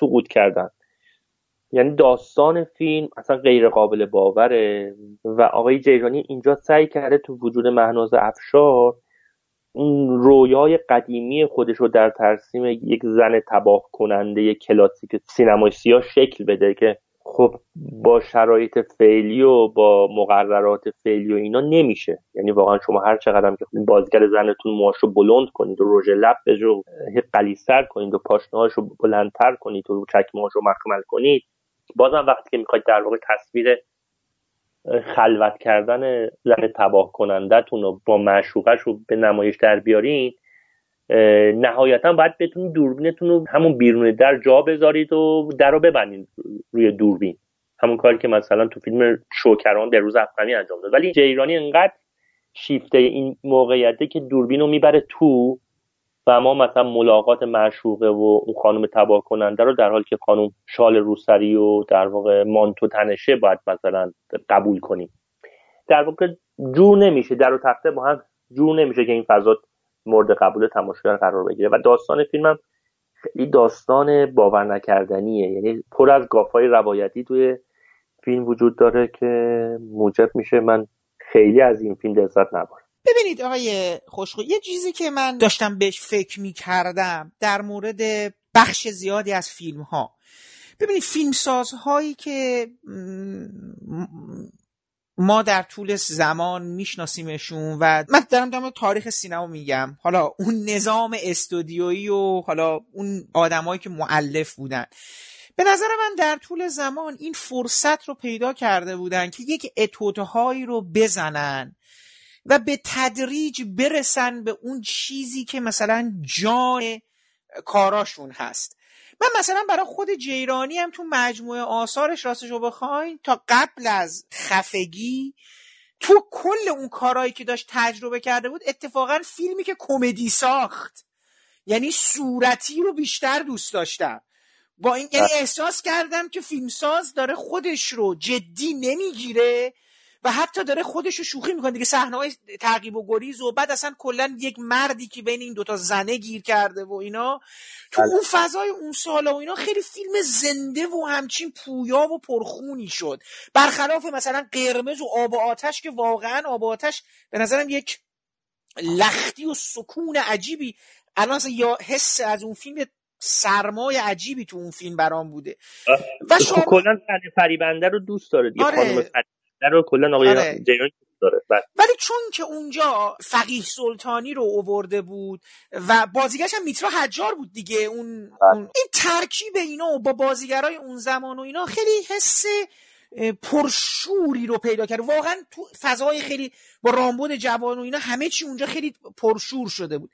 حالا اینو دارم میگم که اگر این دوره‌ای که جیرانی دوباره شروع کرده و داره میخواد برسه به یه جنس سینمایی که شاید حتی الان برای ما فقط چون که داره تو سینمای ایران اتفاق میفته تازه جلوه میکنه، تازه به لحاظ بصری، وگرنه خب دوره این نوع نگاه به سینمای نوآر و اینا هم که دیگه تموم شده. ما الان وارد یه جهانهای دیگه شدیم از مواجهه با عالم نوآر.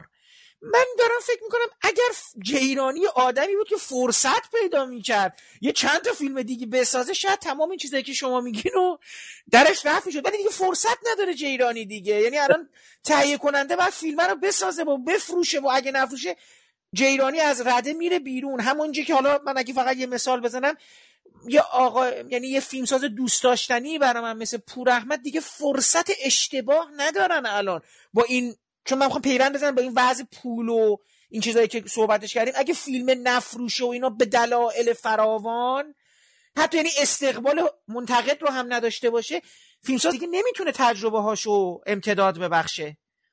بله نکن در مورد آقای جیرانی من فکر کنم اون تنها الان مزیتی که میتونه تو فیلم داشته باشه این که بگه من میام یک فیلم سرگرم کننده برای شما میسازم که انگار داره رمان بازاری میخونی. و میگم تو خفگی به خاطر تم داستان، به خاطر سیاه‌سفید بودنش، به خاطر فیلمنامه بهترش و بازی‌های خوبش، این آره ما رفتیم و سرگرم شدیم و هیچ گونه در واقع تو شما نمیتونید ربطی به واقعیت اجتماعی امروز ایران تو همون خفگی پیدا کنید.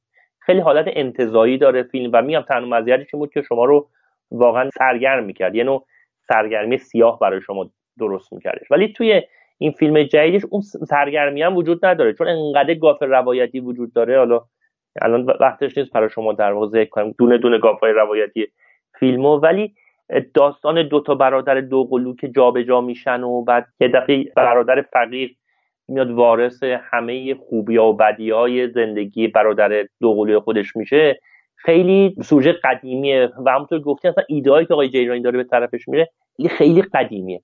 و حالا آقای صرافی اینو میخوام، این حرفی که شما زدین در مورد جیرانی، پور احمد، حالا علیزو رئیسیان هم من گفتم، اینه که ما نه تنها نسل یک رو از دست دادیم به ایزای حاتمیکیا، همون فیلمسازی که قبل از انقلاب چهره شدن بعد از انقلاب تو شصت و هفتاد بهترین فیلماشون ساختن، نسل دو هم تموم شده.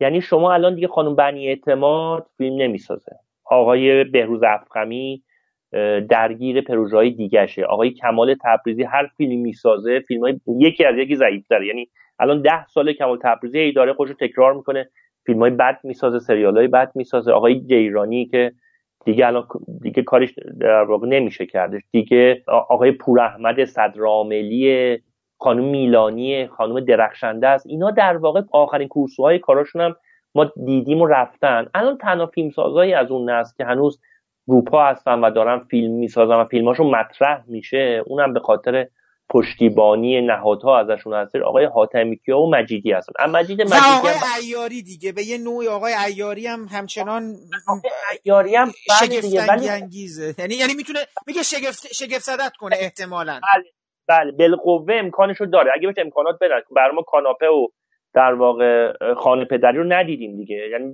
یه دو تا فیلم آخرش در واقع فرصتی برای نمایش پیدا نکرد و عیاری هم دیگه اون حالت اینکه ما به عنوان یک فیلم بالقوه بگیم با این جشنواره آیا عیاری فیلم داره یا نداره دیگه در موردش یه خورده کم رنگ شده، چون نمیخوام کوتاه بیان آقای عیاری و خب کار درستی هم انجام میدن و بعید به این سادگی بتونن دوباره فیلم بسازن. آقای حاتمیکیا و مجیدی هست که خب حاتمیکیا رو تسلیم میکنم که از حالش شصت و شش که فیلم هویت رو ساخته تا الان تقریبا کیفیت کارش، حالا میگم من بهترین فیلماش مال همون دهه شصت و هفتاد، ولی به هر حال به عنوان یک فیلمساز کیفیت و توان و شور و اشتیاق خودش رو به سینما حفظ کرده، پر نشده، اقنا نشده و میاد پروژه‌های خیلی پردردسری رو انتخاب میکنه برای ساختن چه بادیگارد یا به وقت شام، پروژه‌های سنگین و پردردسریه که خیلی از فیلمسازای اون نسل اصلا حوصله نمی‌کنن به این سمت بیان، ولی ایشون انجام داد. میخوام بگم سینمای ما الان تماشاگر برای قهرماناش رو از سینماگرای نسل سه و چهار انتخاب میکنه. فیلم حمید نعمت‌الله براش مهمه، هومن سیدی براش مهمه، روستایی، اصغر فرهادی، اینا براش مهمن و کلا یه تغییر نسل انجام شد. اتفاقا دو تا فیلم دیگه‌ای که من دیدم، یعنی مسخره باز آقای غنی‌زاده و فیلم شبی که ماه کامل شد خانم آبیار که که حدوداش نسل سه و چهار سینماگرای ما هستن، یک سر و گردن که چندین سر و گردن از کار آقای جیرانی و رئیسیان بالاتر بودن، ولی شوندن انرژی بودن، شور و شوق، اشتیاق، همون چیزایی که پیش زمینه و پیش شرط ساخت یک فیلم خوبه. خب یه خود برام در مورد مسخره باز صحبت کنین، چون خیلی کنجکاوی برانگیزه. من عکس‌ها رو دیدم، حس رو دیدم، دیدم اینم دوباره مثل این که داره یک فضای جدیدی رو میکاود در سینمای ایران، داره یه جایی میره که ببینید فیلمساز من یه چیز رو استقبال میکنم. حالا فکر کنم شما هنوز فیلمم ندیدین، منم ندیدم. مثلا من دیدم. نه نه نه میخوام بگم اسم یه فیلم دیگه رو می‌خواستم بیارم، می‌خواستم بگم که من استقبال میکنم از این که فیلمساز ما یه مقدار این جهان خودش رو، جهانی که برای ساخته شده، خب ما الان با وضعیت اقتصادی و تحریم و وضعیت سیاسی و همه بومبستای عالم و آدم که سر ما ریخته ورده، میدونم فوتبالت اینجوری میشه، چه میدونم سیل میاد، خوشحالی میشه، همه این چیزایی که تو نباید ببینید. حالا آدم واسه میگم واسه شما به عنوان انسان وقتی یه دفعه مواجه میشی با صد تا چیز، این بدن آدم با یه بیماری میتونه کنار بیاد، ولی وقتی یه دفعه چند تا چیز زنجیره‌ای هم دوچارش میشی، اصلا سکون و رخوت میمونه. حالا توی این شرایط وقتی مثلا من به موضوع فیلم محمدرضا هنرمند فکر میکردم، اینکه حالا اومده و شاید فیلمو ندیدم، میدونم هم که حالا نظرها متناقض بوده، اکثرا هم خیلی استقبال نکردن، ولی اینکه اصلا شما بیای و مثلا فرشته مرگ رو در طول تاریخ به جریان بیاری، یعنی یه چیزی، یعنی دارم فکر میکنم دوباره برگردی یه چیزی مثل زنگ ها که تو دهه شصت ساخته شده، چقدر برای من اون سوژه جالبه. حالا بک‌گراند به پشتوانه ایدئولوژیکش کار ندارم، ولی کسی در مورد که مرگ به شما تلفن بزنه و اون یه فیلم اصلا بسازی در مورد همین همین جور و فیلم عجیبی هم بشه. حالا اون مرده دوباره فرشته مرگ بوده تو تاریخ. می‌خواستم اینو بگم وقتی فیلمساز ما یا نمایشنامه نویس ما، قصه نویس ما، هنرمند ما میخواد این مرغ خیالش رو به پرواز در میاره و این عرصه های مختلفی رو سعی میکنه از این بنبستی که براش ایجاد رها بشه، من استقبال میکنم، ولی نمیدونم بستگی داره که اصلا چقدر دید و یعنی نگاه چقدر ژرفا داشته باشه یا اصلا چقدر مسئله‌ای که داره بهش میپردازه براش مهم باشه. حالا برای همین خواستم بپرسم که مسخره باز الان کجاست، یعنی این فیلم چیه، چگونه داره کار میکنه، یعنی چقدر شما در این فیلم ساز و این هنرمند جدید ما که فیلم اولشه یه افق روشنی رو جلو روش میبینید؟ همایون غنی‌زاده اول، بعد ما یه راجع سابقه تئاترش خیلی سریع بگم. برای چهره‌های بسیار مطرح و ممتاز تئاتر ما هست و من خودم هر تئاتری تقریبا ازش دیدم لذت بردم، به غیر از این آخرین میسیسیپی نشسته میمیردش. یعنی یک بچه با یک تخیل فوق‌العاده بالا، خلاقیت بی‌نظیر توی میزانسن و طراحی صحنه، ولی من احساس میکنم یه خورده قربانی فضای رودرواسی حاکم بر تئاتر ما شد. می‌بینی که توی تئاتر ما متأسفانه محمود فراستی نداریم. فرار فراستی هم کم میتونه یه کیفر باشه برای سینما، میتونه در واقع نعمت هم هست. یعنی ما فضای نقد صریح و صادقانه و حتی نقد خشن توی سینما وجود داره، ولی توی تئاتر ما وجود نداره. بر همین حتی تئاتر کاملا پوچ، من میخوام بگم تئاتر میسیسیپی نشسته میمیرد کاملا پوچ بود، بی‌معنی و وقت تلف کردن و فقط پر از هیجانات صحنه‌ای و سری ژانگولرای صحنه‌ای عجیب غریب بود که خب براش زحمت کشیده شده بود و من قبول دارم اینو. میخوام بگم این بچه با استعداد و با قریحه و خلاق و بی‌نظیر ما تو فضای تئاتر لوس شده و این لوس شدن و حالا تو اولین فیلمی که ساخته مسخره باز شما به اینه میبینید. مسخره باز پر از ایده است، پر از خلاقیت، پر از فکرهای خوب سینمایی، میزانسنای خیلی خوب داره، داستان جذابی داره. اینکه یک سلمونی تو یک شهر شمالی کشور که بابک حمیدیان، صابر ابر و علی نصیریان در واقع سلمونیاش هستن و صابر درگیر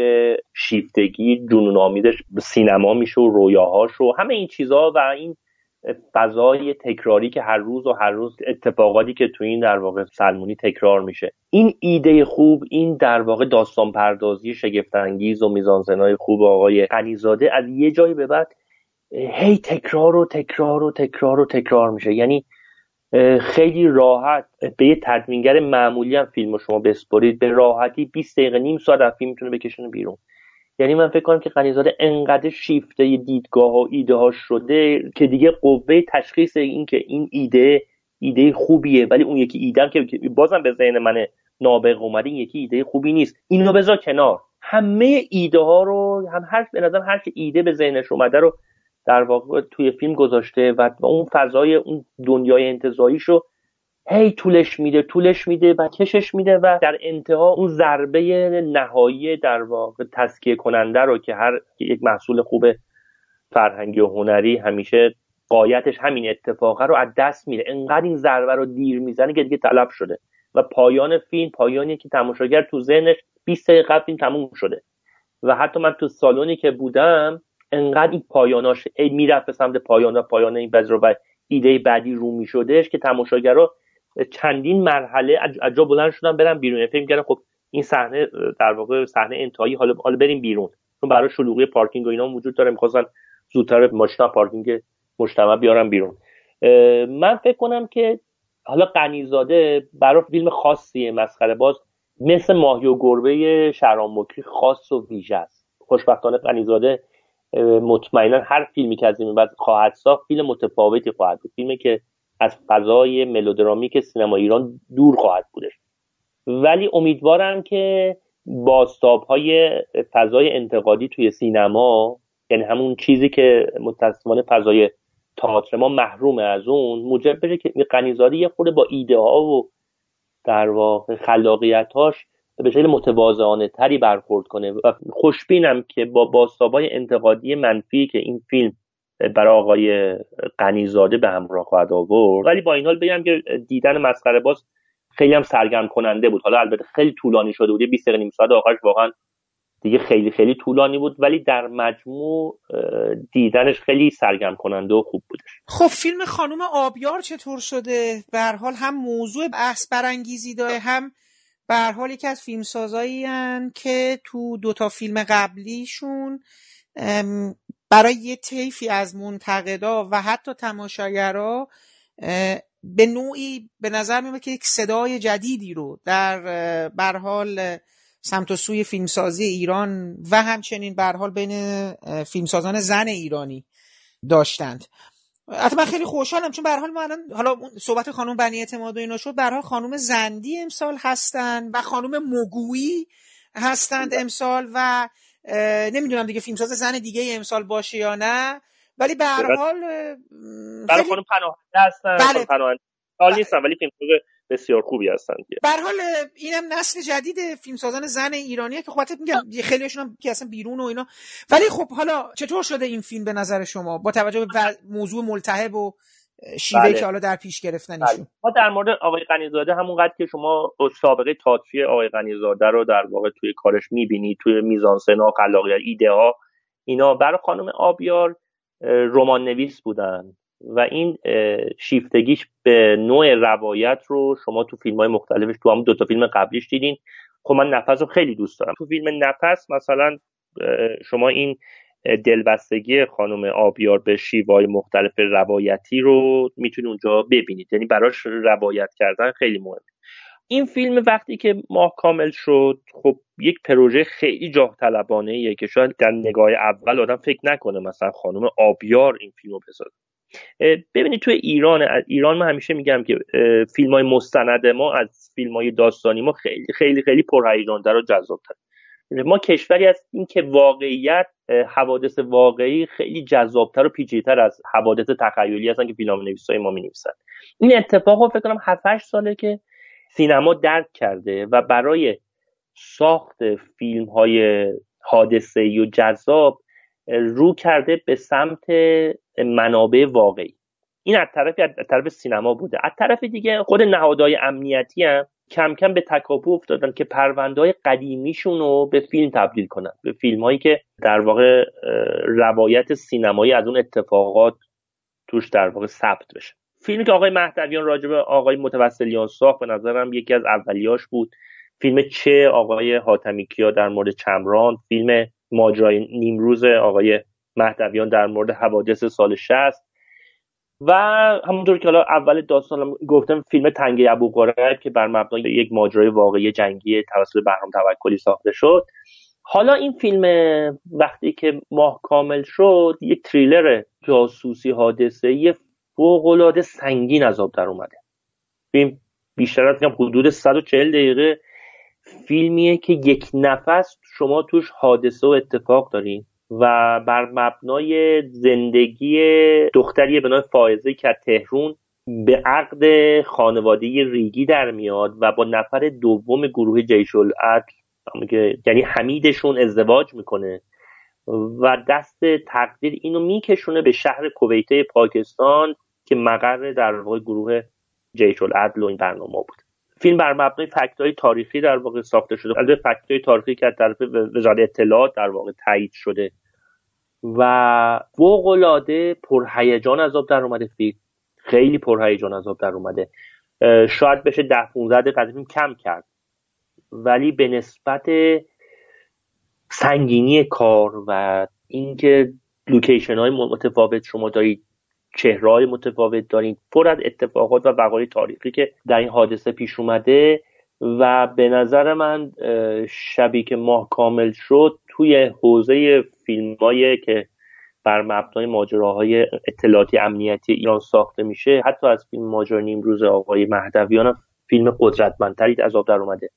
بازی‌های بسیار خوب از هوتن شکیبا، خانم صدر عرفایی، خانم شاکردوست، خانم شبنم مقدمی تو این فیلم وجود داره که استانداردهای فیلمو خیلی میبره بالا. من توی نفس با این قریحه کارگردانی خانم آبیار در واقع روبرو شده بودم. اون فیلم فیلم خوب نامتوازن و ناموزونی از آب در اومد بود، یعنی فراز و نشیب‌های روایتی فیلم بعضی وقتا شما رو اذیت می‌کرد. یک سکانس بسیار خوب شما وارد یک سکانس متوسط ضعیف می‌شدین، ولی توی شبی که ماه کامل شد که شاید به اندازه نفس دوست داشتنی نباشه برای من، اینو من خودم میدونم، ولی به هر حال به علت اینکه فیلمنامه بر مبنای یک اتفاق تاریخی مستند هستش جا برای اون بی‌توازنی و ناموزونی‌هایی که تو فیلم نفس شکل گرفته وجود نداره و شکل کارگردانی خیلی قاطعانه و خیلی سریع و خشنی که خانم آبیار برای فیلم انتخاب کرده واقعا تماشاگر رو غافلگیر میکنه. من میتونم این فیلم خانم آبیار رو با فیلم مثلا سی دقیقه بامداد کاترین بیگلو حتی مقایسه کنم، چه بسا بهتر از اونم حتی در اومده. البته فیلم توی یه رو بیست دقیقه آخر زیادی وقت خودش رو رو فضای ملودرامیکی که در واقع پیش میاد میذاره و به نظرم یک خورده تو اون یک رو بیست دقیقه آخر افت میکنه. کاش یه تدوین مجدد اون یک رو بیست دقیقه آخر انجام بشه که این فال و هوا فیلم خارج شد. ولی به هر حال شبی که ماه کامل شد تا اینجا بهترین فیلم جشنواره برای من بوده. حالا من متأسفانه فیلم تختی رو ندیدم و فیلم آقای مهدویان رو ندیدم، فیلم آقای روستایی رو هم ندیدم. این سه تا فیلم که فیلم‌های مهمی هستن و باید حتما ببینمشون، بعد ببینم و البته فیلم آقای یزدانیان ناگهان درخت. این فیلم‌ها رو ببینم موقع میتونم ارزیابی بهتری از حال و هوای جشنواره امسال داشته باشم.